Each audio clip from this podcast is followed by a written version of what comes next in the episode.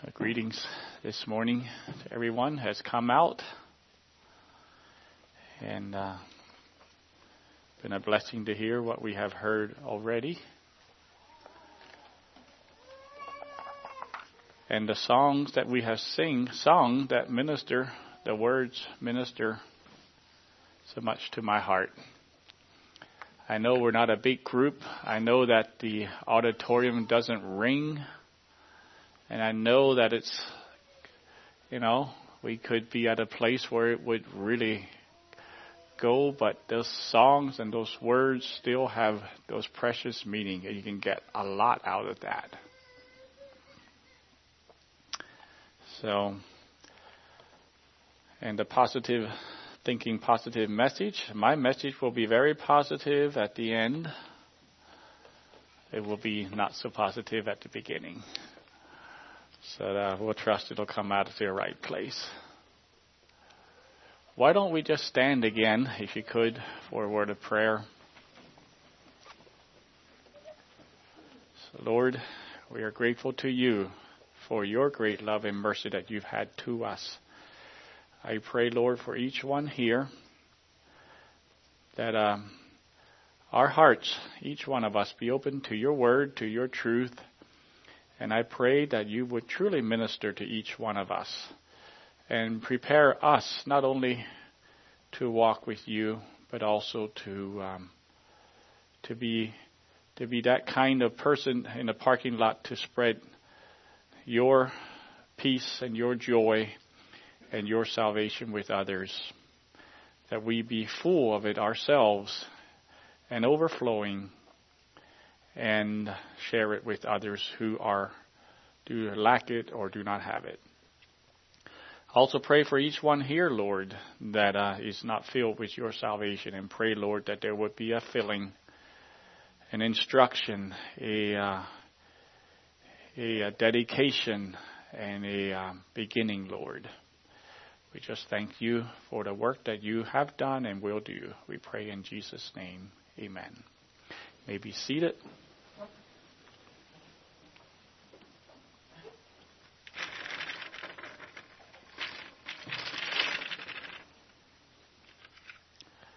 Thought I would speak on this subject this morning.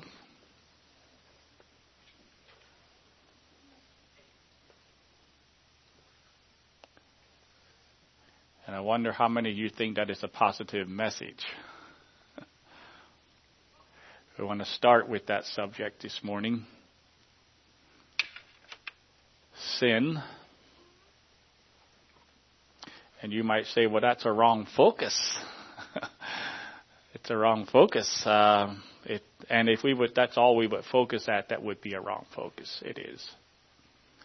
I mean, that song that says, Turn your eyes upon Jesus, look full in his wonderful face, and the things of this world will grow strangely dim in light of his glory and grace. Turn your eyes on Jesus. But this morning we're going to turn our eyes a little bit on to why Jesus came. Now I I didn't know it when I actually um, started the message earlier this week, but I'm using an example that I had used before. I only realized it later on. But uh, some of you have forgotten it, and the rest won't mind hearing it again. So, the bumper sticker. Jesus is the answer. That's true, and it's very true, and it's universally true. But someone may ask, and rightfully so, what is the question? So you would go down the road and you would say 144 is the answer. you might ask, well, what's the question?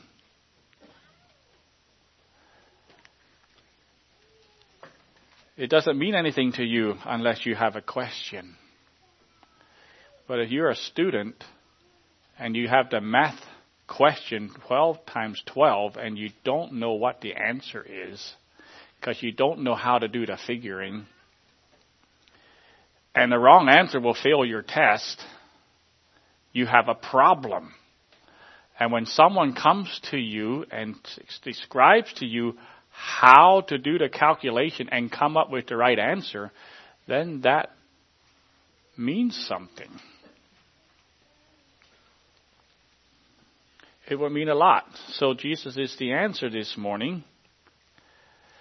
So this morning we're going to look at the focus on the question. We're going to look at the problem and we'll arrive at the answer as well. So I have three points. What is sin? Number one. Number two is why is that a problem? And number three, what is the answer? So, we're going to be preaching the gospel this morning. I love to preach it every so often. Just come back to the pure gospel message. I mean, we need many other messages too, but that's it.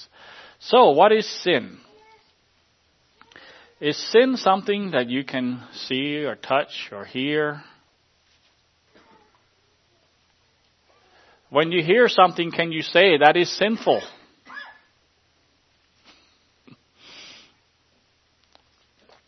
If you say that is sinful, on what basis do you say that is sinful? How can you say that? I came across this interesting thing, and I and, and what I'm going to do, I'm going to I'm going to to study sin. We're going to back way up, further back than we normally do. In other words, if you go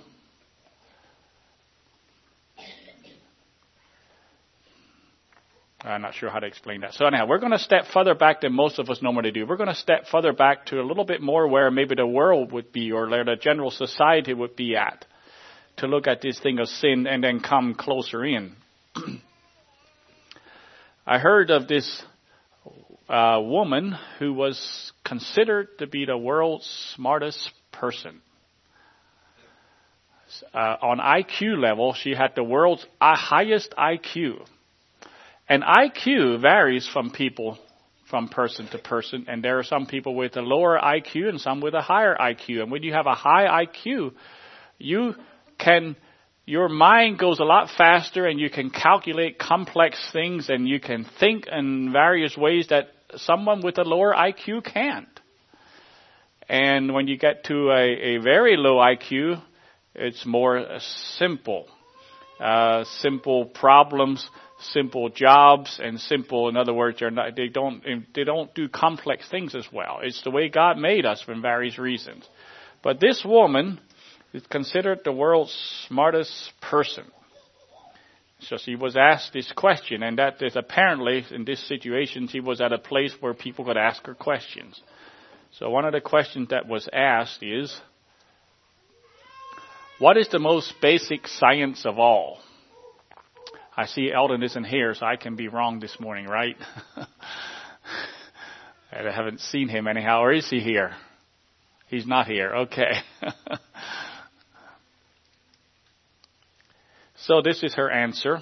She said, well, biology, which is the science of life, reduces to chemistry, which is the science of compounds and substances, which reduces to physics, which is the science of the table of elements and energy and natural law.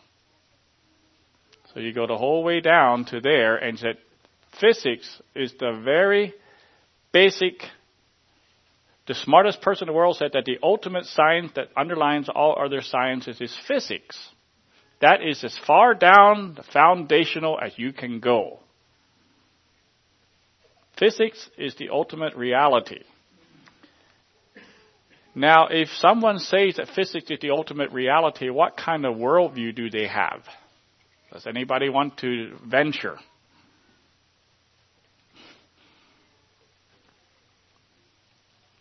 We'll call it a naturalistic worldview. That stuff, physics, physical things is all there is. And in a naturalistic worldview, what is sin? Is there sin in such a worldview? But we know, and I think everyone here will know and understand that physics is not the ultimate reality. there is, there is something or someone behind this biological and chemical and physical world that we live in. And it's the spiritual realm. There's an ultimate reality behind everything that we experience in the world, and that's more fun, fundamental, and that is God.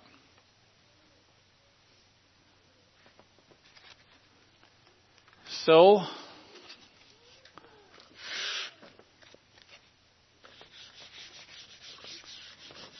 I want to illustrate God here. And since I'm not an artist and I don't know what God looked like, I'll make a circle. We're going to call it God, okay? And then we have this over here. And we're going to call this, I guess we'll call it a universe.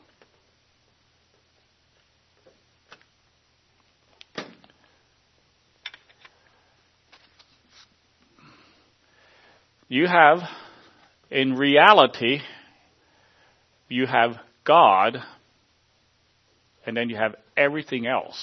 And the two are in, are separable. In other words, all the universe is not God, and all of God is not the universe. And um,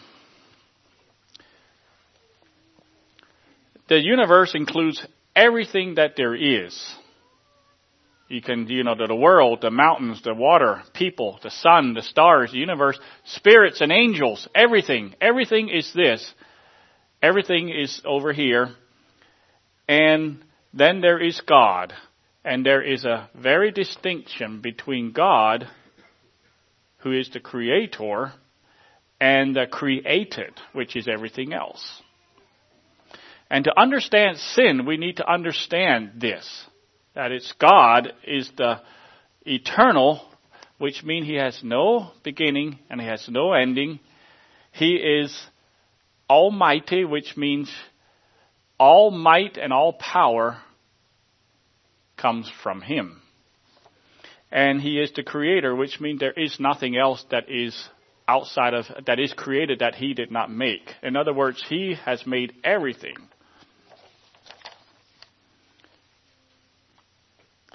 So, sorry, smartest woman, the universe is not everything there is. God is the ultimate reality and He has made everything that there is. Every last atom or spirit that exists, and He did it well. He made a beautiful universe. You know, I want to just explain a little more. God then also created man, and man likes to manipulate things. We like to take the stuff that God put us in, we like to make stuff. And we like to make some really nice stuff. And I think of, um, I, I could think of a number of things, but I'm thinking a few. Like, take the intricate details of a Swiss watch. And there's little tiny gears in there, and they are precisely ordered and they're accurate. Or you could think of surgical equipment that has to be very precise. Or you could think of, I don't know too much about them, but the um, microchips, which are very, very tiny and very, very detailed and very, very precise. Mankind makes things. But if you take a microscope to them and you think this is a very precise instrument, take a gear of a Swiss watch that is very precisely made, and you turn the microscope on that thing, and the more you magnify it, the more flaws you see. The more flaws. And so you magnify it more, and those gears that look like so precise have all kinds of cuts and notches and things in them. but you do that with what God has created, and you turn it onto a living thing, or you can even turn it onto a rock or whatever you want to, and you magnify that, the more you magnify the more amazing and complex it is. That is the difference between the created being and God. God is just that kind of um, amazing. you say each individual cell in the body has a transportation system in it that's more complex than the transportation system of New York City. Now, I can't verify that. I heard that. And that's pretty complex. I hope it works better than it does in New York City. And then you might say, well, what does that have to do with sin? Well, we will not understand sin until we understand or know about the reality behind this physical world. Only in the context of God can sin exist. If there's no such thing as God, there is no such thing as sin. But since we know that there is a God, and He is, and that He created everything, now we are ready to ask again, well, what is sin? Is sin something you don't like? Is sin something or everything that's bad for you?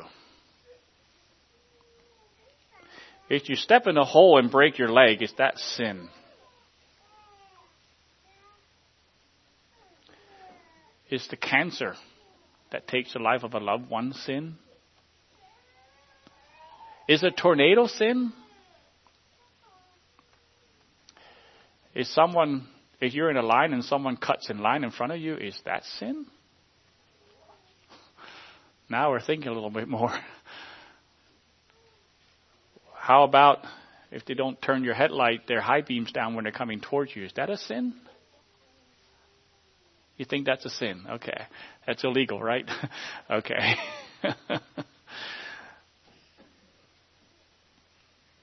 well, God who made everything and He did it perfectly, that the more you magnify, the more amazing it is. He gave us a word that the more it is magnified, the more amazing it is. Let's say it that way. God's word is that way. And so I took my concordance and I asked the question. Um, put in sin is. so what's sin? What would the Bible say sin is? And I came up with uh, new, there were numerous ones, but there was one that directly spoke on it. You can turn to 1 John chapter 3 verse 4. This is more of a teaching this morning, obviously, but um, trust it'll be beneficial to re- remind us all these truths of the Scripture. 1 John verse chapter 3 and verse 4. Let's breaking right in here. Whosoever committeth sin transgresses also the law. For sin is the transgression of the law. Sin is the transgression of the law. To transgress means to do something illegal, so it's a violation of law. It would be like a trespasser who is who goes beyond it crosses a line or climbs a fence that he should not cross or climb. So, and it may be intentional or it may be unintentional, but it's to disobey in an area. But what is meant by the law? Sin is transgression of the law. So now we'll just look at this for a little bit. The law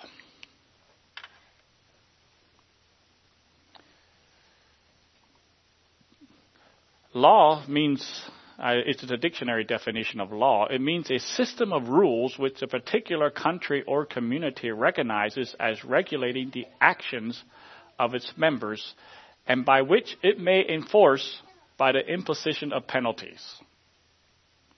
So when we say sin is the transgression of the law, is this what we're talking about? The laws of a country? Uh, we clearly we know that's not. Let's turn, it's not far from where we're at. James chapter 4, verse 12. If you're still open, James is just over a little bit.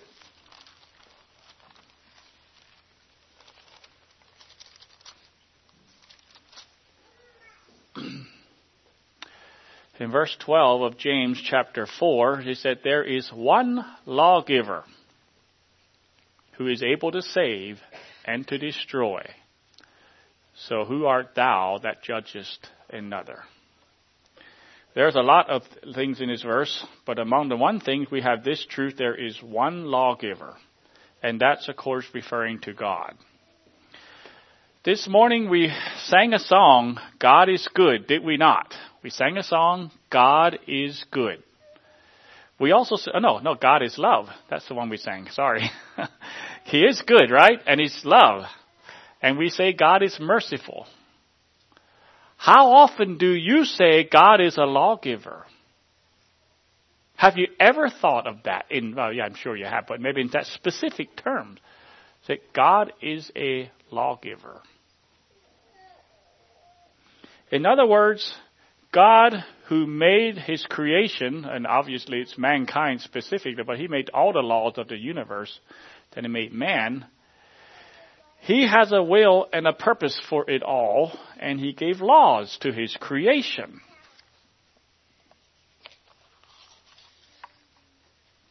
So that verse, sin is the transgression of the law. The Greek New Testament among has the word anomia. And it simply reads, sin is lawlessness. It's a condition of being without law, contrary to law, in violation of the law, or the rejection of the law. The refusal, refusal to submit to law. It can be something you are told not to do, or it can be something you are told to do and you don't. So here it is. Any attitude or action that holds the law of God in contempt, in contempt is sin. Any attitude or action that holds the law of God in contempt is sin. You can tell a child, don't go outside, but they do. You can tell a child, eat your food, and they refuse. They are in contempt of your law. But sin is not what makes us feel bad. So stepping in a post hole and breaking our leg does not is not sin. Neither is a tornado or a flood. It's not a sin for your dog to dig up your flowers. Sin is when a moral being, you or me, disobeys the commands of a superior being, which is God. That is the law. Romans um, 3:23. We're all familiar with that verse. For all have sinned and come short of the glory of God. And reading at that at face value, you could get the idea that we need to match the glory of God or we sin. Because God is very, very glorious and we fall short of the glory of God, we're sinning. But it's a practical definition is a little bit different. I'll give you the practical definition of that. The practical definition is we all fall short of God's glorious standard. God has a standard, He has a law we can't match up to the glorious, to the glory of God, but God is saying that we also don't match up to His glorious standard that He has given to us. And then He says, all have sinned. And when we fail to live up to that standard perfectly, that is sin, and it makes us to be sinners. So we are familiar with the original sin, are we not? Adam and Eve were perfect, and they had one prohibition. Now they had actually some commandment. I don't know if you are thinking over this, and they had a commandment. He was told to uh, dress the garden, keep the garden. He told to have dominion. He was told to be fruitful and multiply. So he had some commandments, and one prohibition. We often think of sin as doing something that we shouldn't do, and that is correct. But Adam was told to do some things. What if he wouldn't have done that? What if he would have said, I'm not going to cultivate this garden? What if he would have picked Eve and started to beat her like some people do today? Would have that been sin? And say, yes, that would have been sin, but he didn't even have an inkling. It was not in his heart to do that. Because, why? Why didn't? Well, he he was his heart was in tune with God. Adam was good to the core in a way that we are not.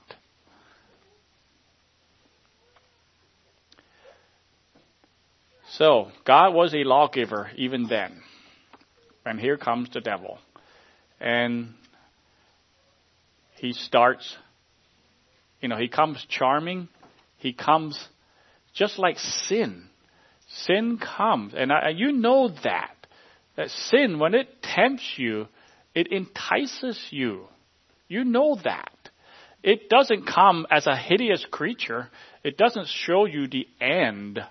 It doesn't show you the guilt or the death. It comes with a an enticement of some a promise of some pleasure or joy or whatever it is. And that's how the devil came to Eve and and just put doubt in her mind, yea, hath God said?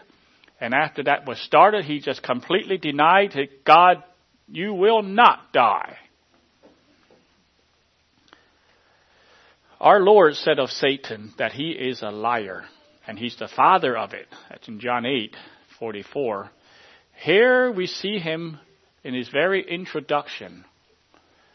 Uh, he introduction of sin into human race. He perverts the very word of God. The word of God is still perverted today by Satan, by the devil. We have the word of God today, but it is perverted by the devil in epidemic proportions. So sin entered the world when Adam ate from the tree God had prohibited him to eat from.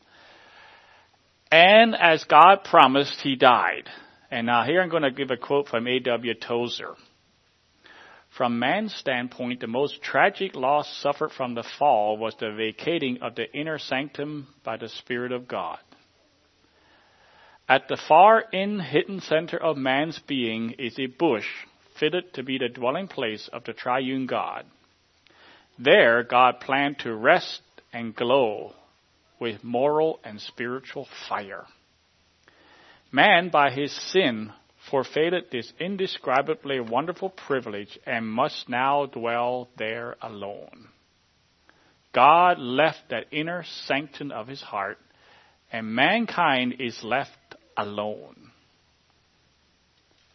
Adam died here when God left. And that goodness that he had left with it. Because goodness is always connected to God. and all creation suffered in this fall. The world that we live in now we do have tornadoes and broken legs and post holes. But this world is still pretty magnificent. You know, as you go, I heard this illustration that if you go to England and look at those ancient castles, you know, those, those magnificent, huge buildings, but there's no windows in them, there's no doors in them, there's nobody living there, it's a shell. But it's you can look at it, wow, it's magnificent, but it's it's it's empty and hollow. But as you go to a little bit of a distance away and you sort of squint your eyes and you can imagine, and you can imagine, as you look at it with a little squinty eyes, you can see the windows and the doors and the curtains in there and you can see the royalty there and you can see the community buzzing around there and you can see a little bit of that original glory in your mind's eye. Well, that's a little bit how the world is. It's a fallen world, and we heard about it in Mary this morning and, and, and the tragedy and all the things that happened. But as you, you can visualize what this world could be like if it would not be fallen. So, it, but it's only a shell of its former glory. It has some of its majestic splendor, but only a shell. So when Adam sinned, his inner nature was transformed by his sin of rebellion, bringing to him spiritual death and depravity, which is passed on to all of his children, all who came after him. And we are now sinful because of that sin nature.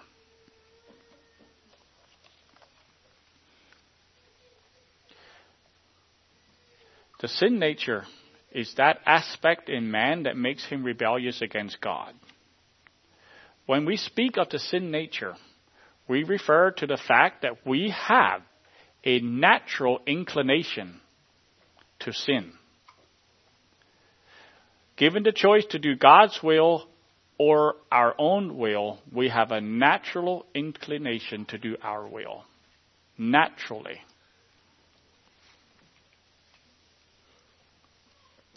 We are sinners not because we sin. We sin because we are sinners. And you know, we have all the proof we need. You don't have to teach a child to lie or to be selfish. In fact, we go to great extents to teach them to tell the truth and to be kind because of their natural inclination. Na- sinful behavior comes naturally. And the news is filled with tragic examples of mankind, and we don't actually have to go out to the news. We we have it in our own families and uh, and so on. Wherever people are, there is trouble. Just as we inherit our physical characteristics from our parents, we inherited our sin nature from our parents, Adam. So sin is an intrusion from Revelation, uh, from Genesis to Revelation, Genesis chapter 3, the whole way to Revelation chapter 22, the last chapter, you'll find sin there, but in there it's dealt with. So it's all persuasive. In fact, I think Genesis 3 is the most devastating chapter in the whole Bible. Everything bad that is in the world is because of that traumatic event. Now, there is a difference between what some people describe sin and what God describes sin. There's a minister who excuses bad behavior, and you can call that sin or not, but it's bad behavior, and he calls it, well, it's infantile environment that caused it. or it is traumatic experiences, or it is psychological complexes, or some other reasons. And the fact is, those things influence us. They do. But they are no excuse for sin. I have numerous coworkers who are in their own eyes good people. I don't know if you have any of them or not. This is their definition of good. If they treat me right, I treat them with right and with respect. If they put me across or treat me, then they'll get it. I'm a good person. I do not treat them badly if they don't treat me badly. Therefore, I am a good person.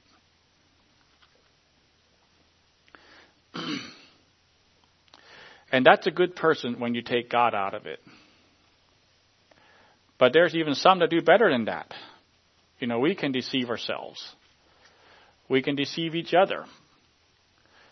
Actually, our Lord said in Matthew, Matthew 23, 20, uh, 28, He said about some religious folks, even so, ye also appear outwardly appear righteous unto men. You look like you're good. You look like you are a righteous person. But within ye are full of hypocrisy and iniquity. And it's true, Brother Warren, it does come out eventually, but it can be pretty deceptive. Some synonyms for sin is transgression, we had that, missing the mark, we had that, evil, iniquity, corruption, which is something that was good and it got spoiled defiled, darkness and blindness and disobedience and uncleanness and lust and pride and lies and deception and impurity and death and unrighteousness. All of those are sin. Okay, number two. Why is that a problem? Why is sin a problem? Well, what happens when you break a law? What happens? The girls don't do this. I'm going to ask the boys. What happens if you go 70 and a 55? Maybe nothing. Nobody saw you. Or maybe still nothing because it's not enforced. Or maybe it is enforced and you are stopped and you get a fine. Could be any of those three as far as breaking that law. Now, what happens when you break God's law? Nothing. What happens when we break God's law? What does that do? Have we ever lied or stolen or been lustful or angry or selfish or mean? Did you ever use God's name in vain? Or coveted someone else's things or their abilities? What happens when you violate God's law? Well, before the fall, God had warned Adam and Eve, In the day that thou eatest thereof, thou shalt surely die. And there is a series of statements in the scriptures, and I'm just going to summarize a series of statements in the scriptures that talks about that. It's to remind men throughout human history of this solemn effect of sin. The soul that sinneth, it shall die. Ezekiel 18:4. Wherefore, as by one man sin entered the world, and death by sin, so death passed upon all men, for that all have sinned. Romans 5:12. For the wages of sin is death. Romans 6:23. And when lust hath conceived, it bringeth forth sin, and when sin, when it is finished, bringeth forth death. James 1:15. The guilty sinner cannot escape this divine sentence. As it is appointed unto men once to die, but after this the judgment. That talks about physical death, but then it talks about judgment. So, sin against an infinitely holy God deserves and gets capital punishment. A capital punishment is not a word that we use very much anymore. Capital means simply it's the top punishment you can get in in in uh, human society. Capital punishment means the death penalty. You can't do more. The state can't do more than kill you. That's the capital punishment. So, but a sin against God deserves and gets also capital punishment. So we might ask, why is sin a problem? And this is why. There's a judgment coming and there is a death coming, and we might ask, well, what kind of death? So we have the word of a loving Jesus saying in Matthew 25:41. I think if you if you want to, you can actually turn there because we'll go over this verse. I might be good to have your, your words on it because we'll get a few phrases out of this verse. Matthew 25:41, very familiar. And I'm just going to drop in here. Then shall he say also unto them on his left hand, Depart from me, ye cursed, into everlasting fire, prepared for the devil and his angels.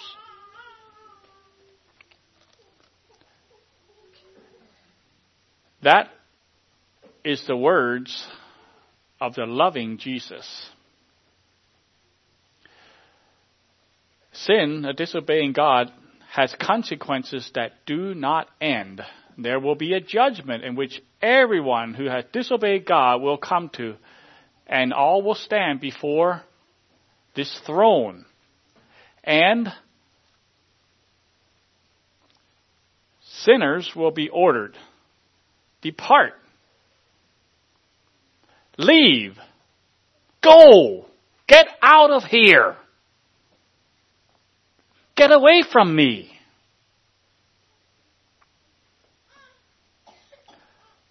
Get out of my presence.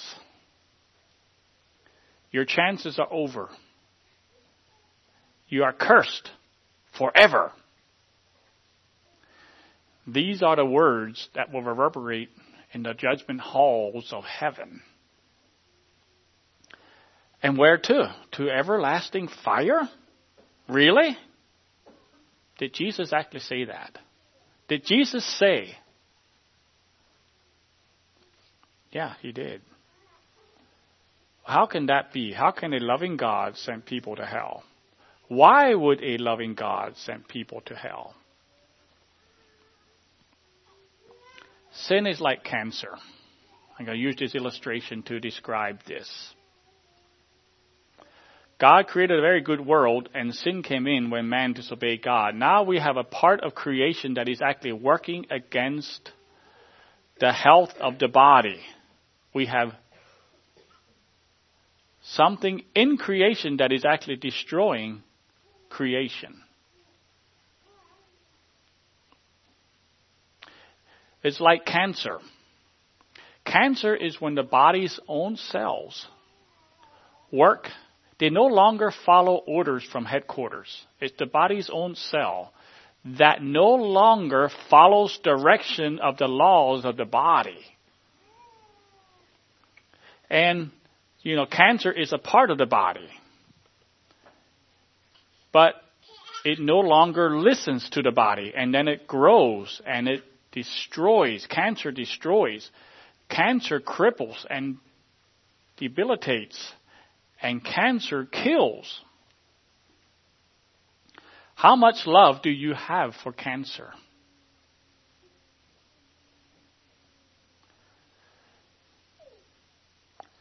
When it evades you or someone you love.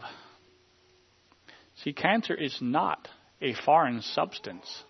How can you hate part of yourself and try to kill part of yourself. Why would you do that? It's a part of you.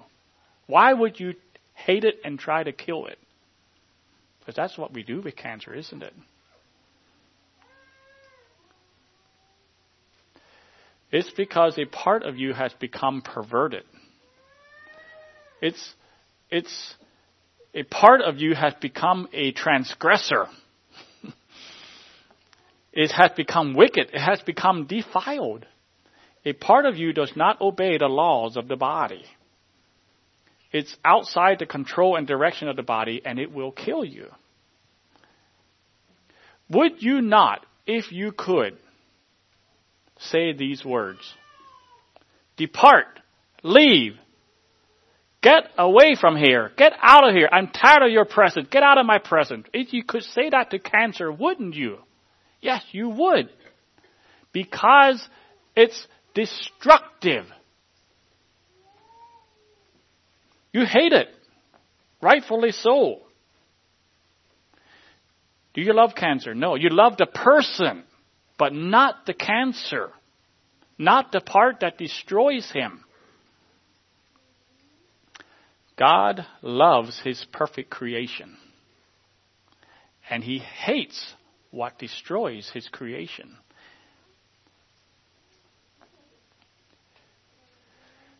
He loves mankind, which he made to fellowship with and to uh, interact with, and to, for that mankind to worship him and mankind to do his bidding. And he loves mankind, but he hates what destroys that.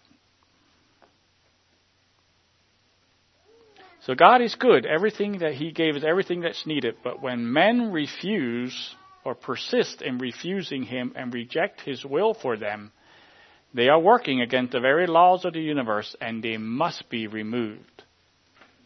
There is no future for them in God's eternal future bliss. Because you think, well, they're not removed until they die. No. Death is not the end. There is a whole future that God has. But the cancer will be removed. Every last bit of it. There is no future for them in God's eternal future bliss. Who else must be removed to this everlasting fire? The words, Ye depart from me, ye cursed, into everlasting fire, prepared for the devil and his angels. You see, hell was not made for people, and you probably knew that. But here, right here it is. The devil, along with a huge number of angels, rebelled against God before Adam and Eve fell. Jude 6 says, The angels which kept not their first estate, but left their own habitation, he hath reserved into everlasting chains under darkness unto the judgment of the great day. There's a judgment coming for those fallen angels. Now, I'm not sure what it means by reserved in chains of darkness because we know that angels or demons are alive and are at work. In Matthew 8:29, we heard this one, this demonic man, um, there were that these demons were in this man. They cried out, saying, "What have we to do with thee, Jesus, thou Son of God? Out, art thou come to hither to torment us before the time?" so maybe the everlasting chains of darkness it means that they are restricted from the goodness and the blessing and the salvation of God. They have no hope, and they're chained there to do their evil work. But they are certain in both passages that they know their day is coming. There's a final judgment coming. So they say, Art thou come to torment us before the time? And Jesus didn't. He just told them to go to those other animals, those hogs, those pigs, those swine. so God prepared this place of everlasting fire for the devil and his angels, the demons. Then man joined the devil in his rebellion. So it is perfectly natural for God to put them in the same place for punishment.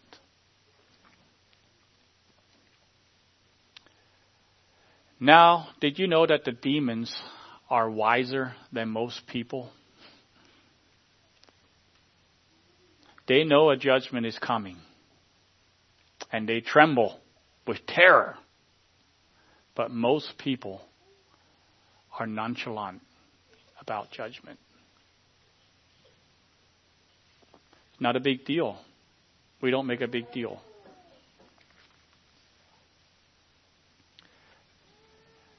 And the final judgment is there in Revelation 20. I think I'll read it. And the Revelation 20, 10 to 15. And the devil that deceived them was cast into the lake of fire and brimstone, where the beast and the false prophet are, and shall be tormented day and night forever and ever. And I saw a great white throne, and him that sat on it, whose face the earth and heaven fled away and there was found no place for them. And I saw the dead, small and great, stand before God. And the books were opened, and another book was opened, which is the book of life. And the dead were judged out of those things which were written in the books according to their works. And the sea gave up the dead which were in it, and death and hell delivered up the dead which were in it, and they were judged, every man according to their works. And death and hell were cast into the lake of fire. This is the second death. And whosoever was not found written in the book of life was cast into the lake of fire. And that is the answer to the question why is sin a problem? Sin is a problem. Sin is a major, major problem. And then we go, well, what is the answer? what is the answer? I started the message with the bumper slogan, Jesus is the answer. Most people don't know what the problem is, but this is the problem. God created a perfect world. Man rebelled against his rule. We were born in that lineage and we have become practicing sinners ourselves. We have sided with the devil against God. We are like cancer to God's ruling kingdom. God hates whatever is ruinous to his creation and he is going to take us out for good eternally in fire.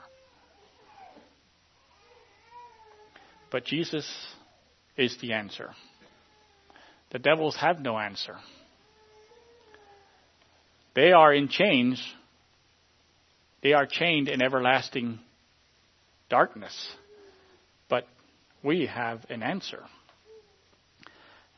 For God so loved the world that he gave his only begotten Son, that whosoever believeth in him should not perish, but have everlasting life. God did not love the fallen angels that way. You see, Jesus, the Son of God, came from the glories of heaven into this cancer ridden world. It's something ridden world, is you're full of it. But he came to rid it of it. it's a play on words. But he came in this cancer ridden world. Like Adam, he had no sin nature. He did not have the predisposition to sin because he had no earthly father. So, he did not come participating in the rebellion of the devil and everyone else, and that is important to know. But the devil knew about this, and so he goes after Jesus, just like he did after Adam and Eve. He went after Jesus, and he went after Jesus with all he had. I mean, talk about a a cosmic battle. Those temptations in the wilderness, depending what your theological um, underpinnings are, what for I can't think of the words right now, but there's different streams of theology and there are different ways of looking at that. But those temptations in the wilderness were for the battle of this cosmos. It was for the battle of the future of this world. Because the devil was after Jesus in the same way that he was after Adam and Eve.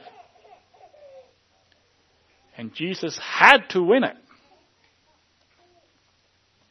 Then also in the garden, before his crucifixion, there was a tremendous battle that sweat as drops of blood.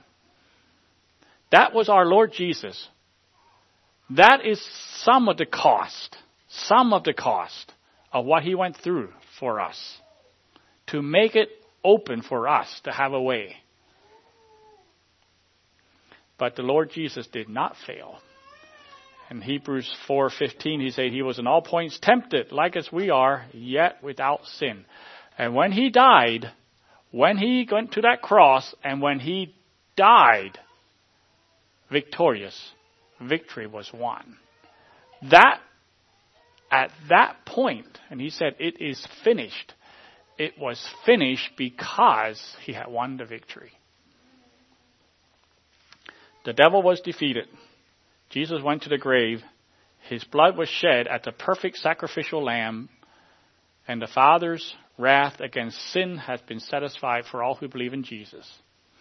Then he rose from the grave, and this is, of course, the the uh, the proof that he had won the victory is the resurrection. The resurrection was the proof of the victory that was won.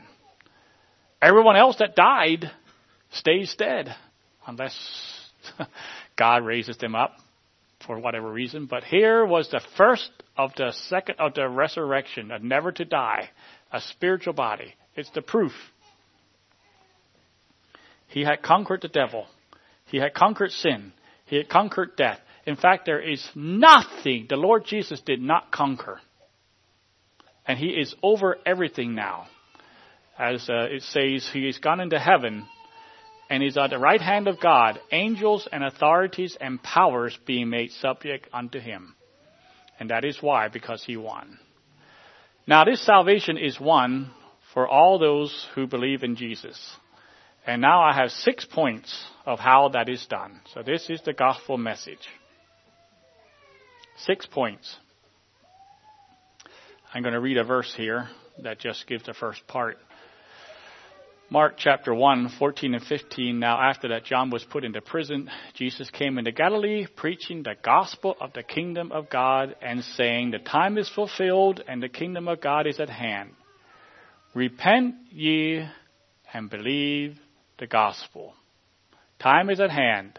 Repent and believe. And that's very much in a nutshell.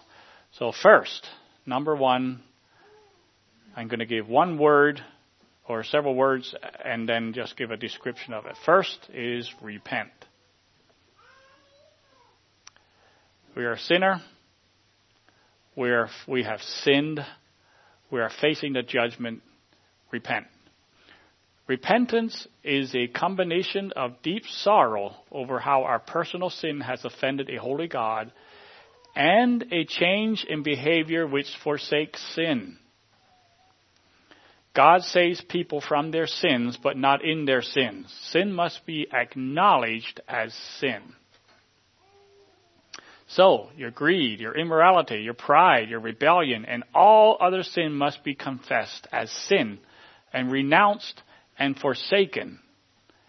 Especially the fundamental sin of being your own boss. You need to confess that as sin. I run my own life. God does forgive sin, but He does not forgive excuses. If you refuse to face your own sin, you will never be saved. Blessed are the pure in heart, for they shall see God. Second is surrender. Repent, then surrender. There must be an complete, utter committal of the whole life to Christ in faith. Commit your whole life to Christ in faith. Every one of those phrases is important. This is actually what it means to believe in Jesus. When you believe in Jesus, this is what you do. It involves a volitional choosing and an emotional attachment to Him, to the Lord Jesus, accompanied by a firm purpose to obey Him in all things. This requires that we keep His commandments, that we carry our cross, that we love God and love our fellow man. And I, I know it many years ago, it was explained to me, and this is actually part of, it was part of what, it was one of the one of the nuggets, one of the pieces of the puzzle for my own assurance of salvation. Let me say it that way. That is, God gives you a blank sheet of paper. It's a contract. It's a contract that you will do whatever is in this paper, but it's blank. And you sign it at the bottom. I will do whatever is on this paper.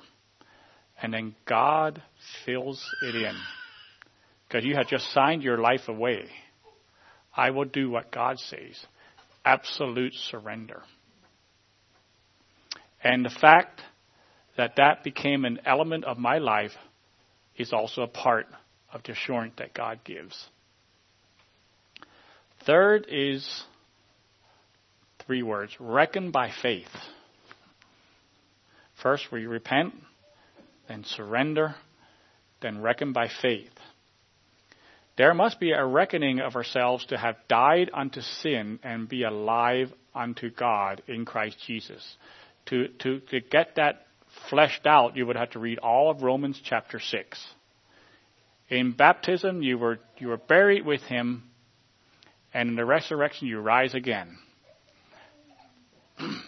And you need to reckon that your body is dead to sin. There is a faith element there. I reckon it so. It's followed then by a deliberate walk after the guidance of the Holy Spirit. And there you have Romans 8. Those who walk after the Spirit and not after the flesh, they are the sons of God. Or those that have the Spirit are the sons of God. So we must practice whatever self-discipline is required to walk in the Spirit and trample under our feet the lust of the flesh. And the Lord Jesus gave us examples of that. He said, if your eye offend you, pluck it out. If your hand offends you, cut it off. If your foot offends you, cut it off. That is what it means to reckon by faith, do whatever is necessary to walk with God. Fourth is separation. we must boldly repudiate the cheap values of the fallen world and become completely detached in spirit from everything that unbelieving man sets their hearts upon. Allowing ourselves only the simplest enjoyments of nature, which God has bestowed alike upon the just and the unjust. I'll repeat that a little later because it's a long saying, but what it means basically is love not the world, neither the things that are in the world. The lust of the eye, the lust of the flesh, and the pride of life is not of the Father, but it's of the world. Separation. We must boldly repudiate the cheap values of the fallen world and become completely detached from the spirit in spirit from everything that unbelieving man men set their hearts upon allowing ourselves only the simplest enjoyments of nature, which God has bestowed alike upon the just and the unjust. That could be a message in itself. In fact, the message of separation can be definitely a message in itself. Fifth is devotion. We must continually and persistently cultivate a close devotional relationship with the God of the universe. See, God is a person who can be known in increasing degrees of intimate acquaintances as we spend time with Him, as we prepare our hearts for Him, and as we gaze. And this is actually, I think, where that song comes in at. Turn your eyes upon Jesus. Look full in His wonderful face. That's this kind of devotion and the separation will follow. The things of this world will go strangely dim in light of His glory and grace. And number six, the last point here is service. As our knowledge of God becomes more wonderful, greater service to our fellow men will become imperative for us.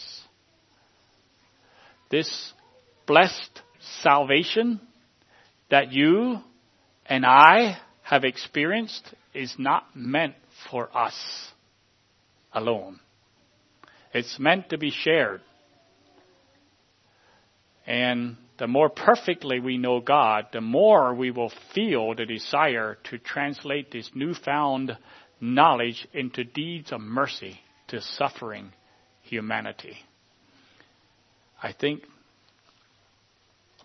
to think of Mary at the moment, obviously that's some of what it is.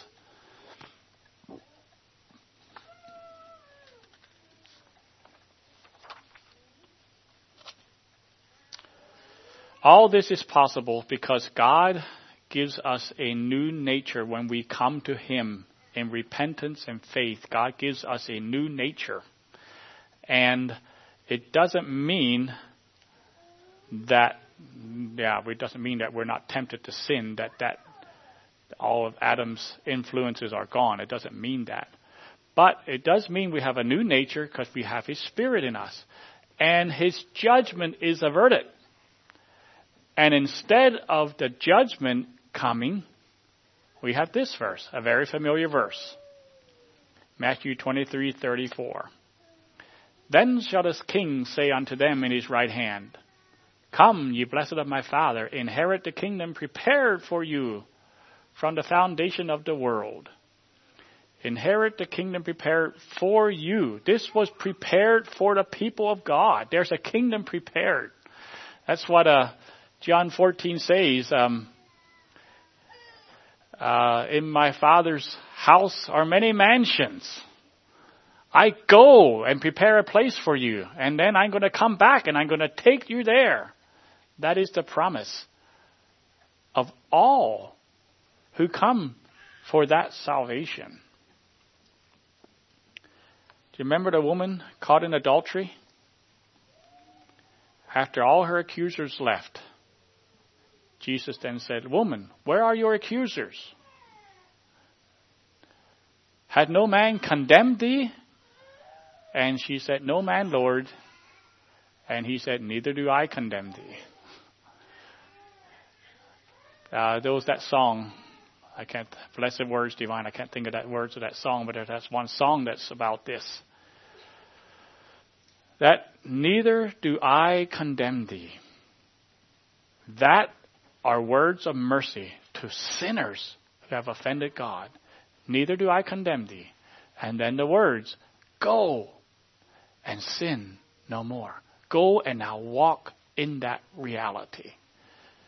And of course, we we haven't even talked about we are we focus mostly on the future judgment. We haven't even talked about very much about how how this is played out, worked out in the church, how God's kingdom now on earth, that the Lord Jesus set up his kingdom on earth and we have a purpose here and we haven't talked about that. That's the whole other element. But I just wanted to um, bring you the gospel here this morning. So, the devil does not have the love that was given to us. We have the gospel. So, we have three things.